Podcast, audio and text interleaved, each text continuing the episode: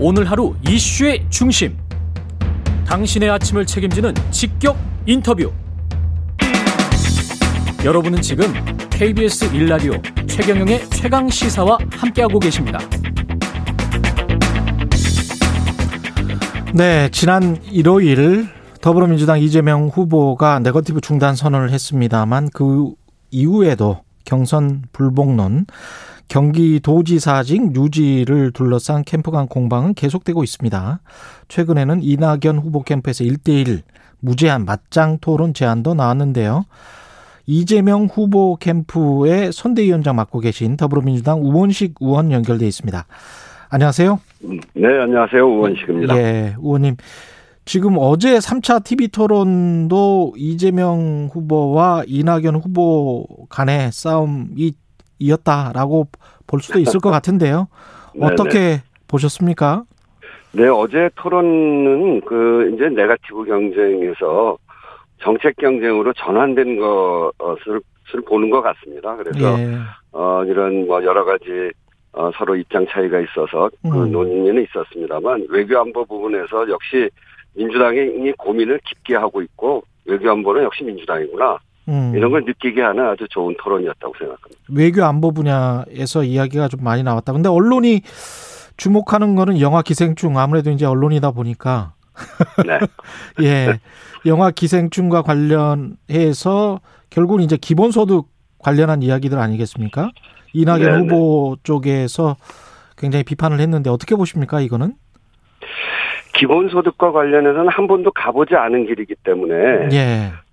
이제 거기에 고민이 깊지 않으면 그런 비판도 할 수 있습니다. 예. 그렇지만 이재명 지사는 기본소득과 관련해서 경기도에서 이미 실험을 하고 있고, 예. 그리고 많은 성과를 내고 있고, 기본소득, 청년 기본소득과 같은 이런 기본소득 분야가 이제는 우리가 가야 될 길이다라고 하는 것이 점점 입증되어 가고 있는 것이죠. 그래서 그런 점에서 이재명 지사가 지금 이야기하고 있는 기본소득에 대해서 좀 더 깊이 고민하고, 그리고 우리가 한 번도 가보진 않았습니다만 이제 우리가 가야 될 길이라고 하는, 경기도에서 입증되어 가고 있는 그런 정책들에 대해서 우리 사회가 깊이 더 고민해 볼 필요가 있다고 생각합니다. 비판만 할 것이 아니라 주장을 좀 잘 살펴보시고요. 예. 그렇게 하는 게 좋을 것 같습니다.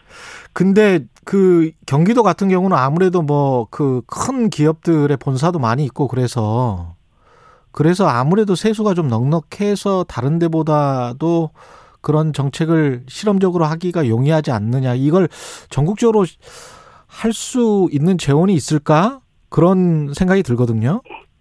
네, 경기도가 할 수 있으면 대한민국이 할 수 있습니다.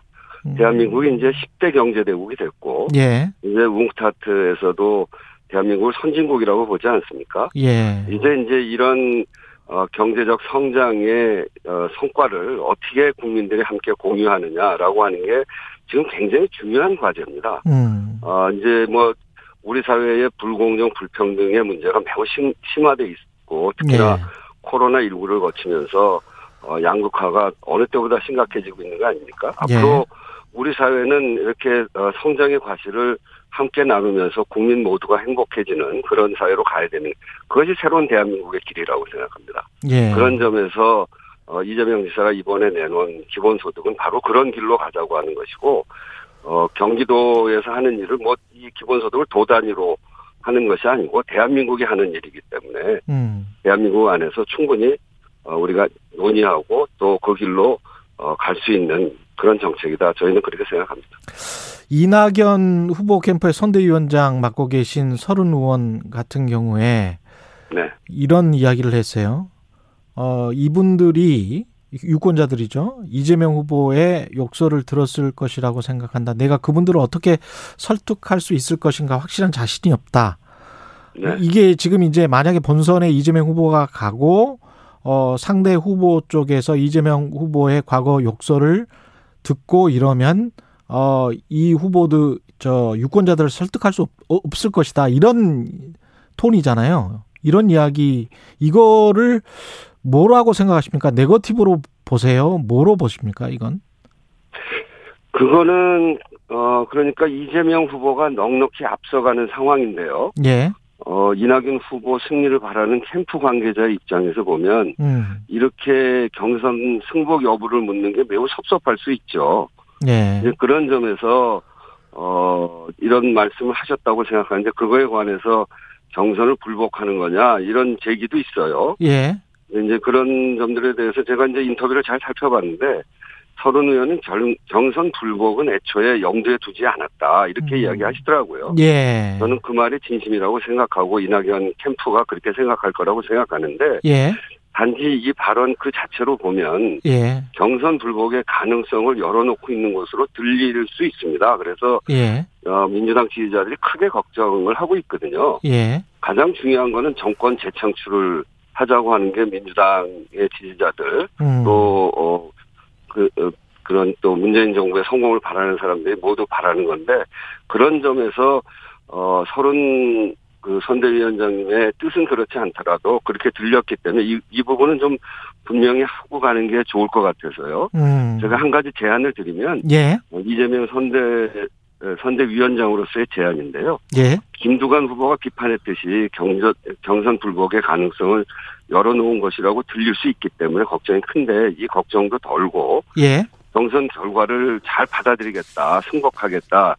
라는 그 발언의 진정성도 분명히 하기 위해서 예. 선대위원장들이 모여서 공동으로 경선 결과 승복 선언을 하자 이렇게 제안을 드립니다. 아 선대위원장들이 모여서 그러니까 설훈 의원까지 네네. 포함해서 예. 네네 그래서 제가 늘 그 존경하는 선배신데 예. 그 설훈 선대위원장께서 화답을 부탁드립니다. 아, 예.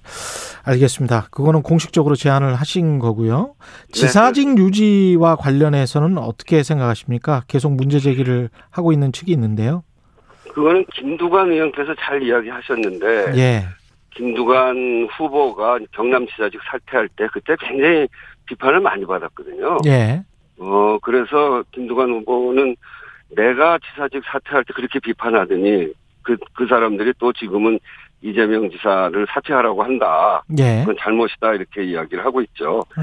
그 도민과의 약속을 지키는 것은 선택이 아닌 의무라고 생각합니다. 이 코로나 방역이 매우 심각한 상황이고 그래서 지사로서의 책임이 어느 때보다 중요하지 않습니까? 더더군다나 4개월 연속 광역자치단체 도정 지지율 1위를 기록하면서 예. 지사직과 후보 두 마리 토끼를 다 잘 잡고 있거든요. 예. 그래서 지사직 유지하는 것은 문제가 없다고 생각합니다. 그리고 뭐 거기 그것과 덮쳐서 기본소득 광고를 또 문제 삼고 있는데 이 기본소득은 이재명 후보의 경기도지사 선거 제1번 공약입니다. 예. 그리고 이제 그것을 청년 기본수당이나 이렇게 하면서 시장과 지사로서 그 기본소득 관련 정책을 아주 성공적으로 실행하고 있고요. 이런 공약을 지키기 위해서 홍보하는 것은 당연한 책무라고 생각하고, 이거를 개인 홍보로 보는 것은 타당치 않다고 봅니다. 사실 이제 지사직을 수행하면서 후보로 치는 건 굉장히 어렵습니다. 이건 두 손 두 발을 다 묶고 하는 경기나 마찬가지인데요. 예. 이 선대위원장 입장에서 보면 후보가 평일을 지사직 업무로 움직일 수 없는 상황이죠. 그래서 정보로만 보면 참으로 답답한 정국인데 이런 불편함을 감수하면서도 지난 도지사 선거에서 도민과의 약속을 지키겠다 하는 후보의 태도가 저는 본받을 만하다. 이 정치인으로서 본받을 만한 일이다 이렇게 생각을 합니다. 그 직위를 이용해서 홍보비를 34억 원이나 쓰면서 기본자가 붙는 시리즈 광고를 하고 있다. 이거는 선거랑 바로 연결되는 것 아니냐. 그런 이제 주장인 것 같아요. 그 이제 앞에서 말씀드렸듯이 예. 기본소득은 이재명 후보의 경기도지사 선거 때 1번 공약이었습니다. 아. 그래서 그 예. 공약을 실행하고 또 지켜나가기 위해서 홍보하는 거거든요. 예. 그래서 그거를 그렇게 연결시키는 거. 오히려 그런 혜택을 보려고 유지한다. 이거는 이제 저희들이 보기에는 유지함으로 해서 그 발생하는 불편함이 훨씬 크거든요. 예. 그래서 그렇게 하는 건 적절치 않다고 보여집니다. 예.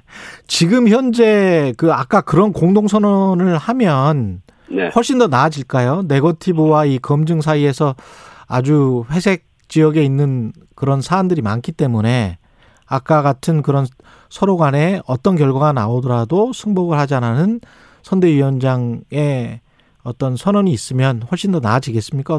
어떻겠습니까? 저는 이제 갑작스럽게 경선 결과 승복하지 않을지도 모른다라고 하는 지지자들의 걱정이 굉장히 커져서 굉장히 예민해졌습니다. 우리가 이런 얘기는 경선 결과 불복 이런 느낌 같은 거는 전혀 없어야 되거든요. 원래 당연한 거 아닙니까? 그건? 네, 그건 당연한 거죠. 정권 재창출을 하는 것이 민주당의 모든 구성원들 또 민주당을 지지하는 분들의 한결같은 염원인데 이런 걱정이 든 거는 큰 문제죠. 그래서 그런 걱정을 덜기 위해서 그리고 설훈 의원님의 그 진심을 제대로 보이기 위해서 이런 공동선언을 통해서 이걸 확실히 해놓으면 진영 간의 그 후보 간의 지나친 이런 걱정도 좀 덜 수 있게 되고 그런 점에서 저는 이 네거티브 전선을 훨씬 더 좋게 그런 것으로부터 벗어날 수 있도록 만드는 유효한 수단이다 이렇게 생각합니다. 이낙연 후보 쪽에서 제시하고 있는 무슨 당내 검진단 설치, 1대1 무제한 맞짱 토론 이런 것 같은 경우는 어떻게 생각하세요? 바로 받아들이실 수 있습니까? 이 대선 경선은 당헌 당규에 입각해서 엄정하게 치러져야 됩니다. 이번 경선은 이재명 후보와 이낙연 후보 두 분만 있는 게 아니거든요. 이 새로운 제안 등이 당헌 당규에 따라서 부합한지 당 선거관리위원회 등에서 그 당이 결정해서 해야 될 사안이라고 보고요. 저는 당헌 당규에 따라서 치러져야 된다 이렇게 생각합니다. 그렇군요. 저리로 빌려주는 것 있지 않습니까? 기본 금융이라고 해야 되나요? 기본 대출 1,000만 원까지 국민 누구에게나 1,000만 원까지 빌려주지 않는 이것도 이제 새로운 정책 구상인데 이게 공약인가요? 정책 구상인가요? 네, 공약입니다. 공약입니까? 네. 이게 윤석열 캠프 쪽에서는 밑 빠진 독 물 붓는 정책이다. 원희룡이나 유승민 이 후보들도 기본적으로 채무자를 만드는 공약이다. 환타지 소설 같다. 뭐 이런 이야기예요? 그분들이 반대를 많이 하시는데 그분들은 그 무상급식 때처럼 늘 국민에게 쓰는 돈은 낭비, 비용 이렇게 생각하시는 것 같아요. 반대를 위한 반대죠. 그래서 큰 의미를 두지 않는데 지난해 불법 사채가 5,100건이 있었습니다. 여기에 연평균 이자율이 무려 401%예요. 이들 평균 대출금이 약 900만 원입니다. 그 은행 문턱을 넘을 수 없어서 살인적 고금리의 굴레에서 정말 어렵게 지내시는 이런 분들을 벗어나게 하기 위한 국민의 기본권을 지키는 일입니다. 특히 청년에게 기본 대출은 고금리 덫에 걸리지 않도록 하는 사전 예방 장치와 같은 거거든요. 그래서 기본 대출을 통해서 금융 소외계층의 기본적인 삶을 지키고 청년의 미래를 꿈꿀 수 있게 돕는 그런 정책이라고 생각하고요. 저희는 대통령에 당선되면 꼭 해야 될 일이다. 아주 중요한 공약이다. 이렇게 생각하고 있습니다. 장기 저리로 하면 몇 %를 한다는 거죠? 저리가? 우대 금리보다 조금 높은 수준, 현재 기준으로 하면 3% 전후? 3% 전후. 그러면 3% 전후로 이미 받을 수 있는 신용이 아주 우량한 사람들은 안 쓰겠죠, 뭐. 안 쓸 가능성도 있네요. 그러니까 이제 주로 모든 국민들이 언제든지 이런 위기에 닥칠 수 있거든요. 그 갑자기 뭐 실직할 수도 있으니까요. 그렇게 되고 신용에 크게 문제가 갑자기 생길 수도 있고 그래서 은행 문턱을 넘을 수 없는 그래서 살인적 고금리의 굴레에서 헤어나기 어려운 분들. 이런 분들이 쓰는 거죠. 그런데 누구든지 그런 상황에 부닥치면 쓰라고 하는 거기 때문에 기본 금융이라고 하는 겁니다. 근데 그게 이제 시중은행의 뭐 채산성이랄지 수익성 악화로 연결돼서 금융 시스템이 불안정해질 수 있다. 그런 반론은 당연히 나올 것 같습니다. 그런 문제에 대해서 우리가 충분히 대비를 할 수 있습니다. 우리 국가가 그런 정도 이렇게. 정말 그 은행 문턱을 넘을 수 없는 분들을 보호하기 위한 그런 장치를 지원하는 것들에 대해서는 우리 국가가 감당할 수 있는 정도이기 때문에 큰 문제가 되지 않습니다. 알겠습니다. 오늘은 여기까지 해야 되겠네요. 시간이 좀 짧았습니다. 말씀 감사하고요. 이재명 후보 캠프의 선대위원장 더불어민주당 우원식 의원이었습니다. 고맙습니다. 네, 감사합니다. KBS 1라디오 청년의 최강시사 1부는 여기까지고요. 잠시 후 2부에서는 홍현익 국립외교원장 만납니다. 국립외교...